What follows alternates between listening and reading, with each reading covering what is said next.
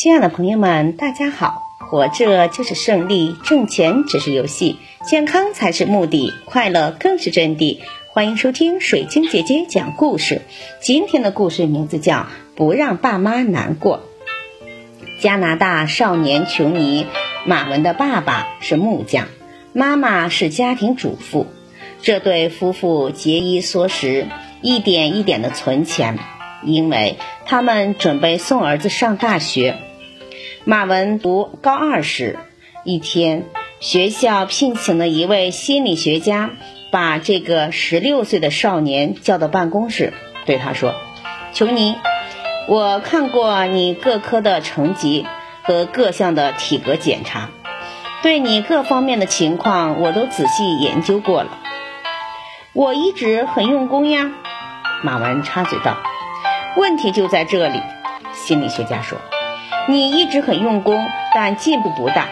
高中的课程你学起来有点力不从心，再学下去恐怕就是浪费时间了。”孩子用双手捂住脸，那样我爸爸妈妈会难过的。他们一直希望我上大学呢。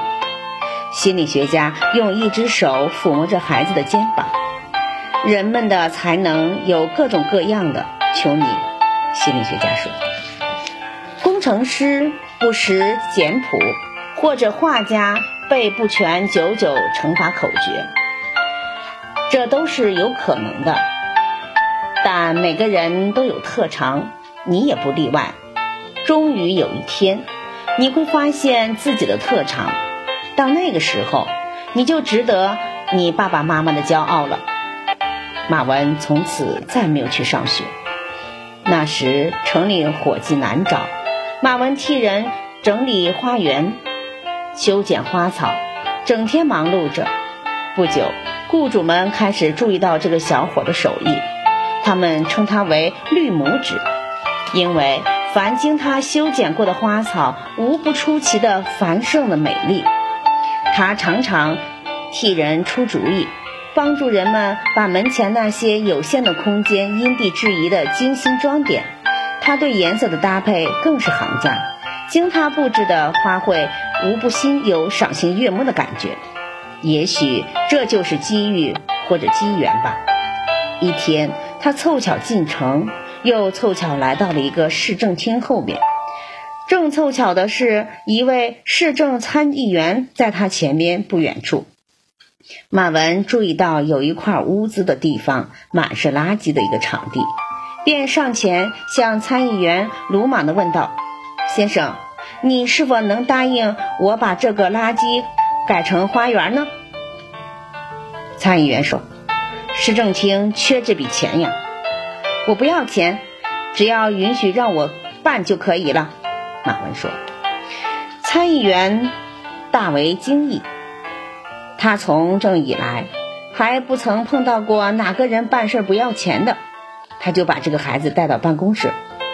马文走出市政大厅时，满面春光。他有权清理这块被市长搁浅的垃圾场地了。当天下午，他拿了几样工具，带上种子、肥料，来到了这里。一位热心的朋友给他送来了一些小树苗，一些相熟的。住顾请他来到自己的花园里取一些玫瑰插枝，有的则提供了一些篱笆用料。消息传到本城一家最大的家具厂，厂主立刻表示要免费乘坐公园里的一些椅子。不久，这块泥泞的物资场地就变成了一个美丽的公园。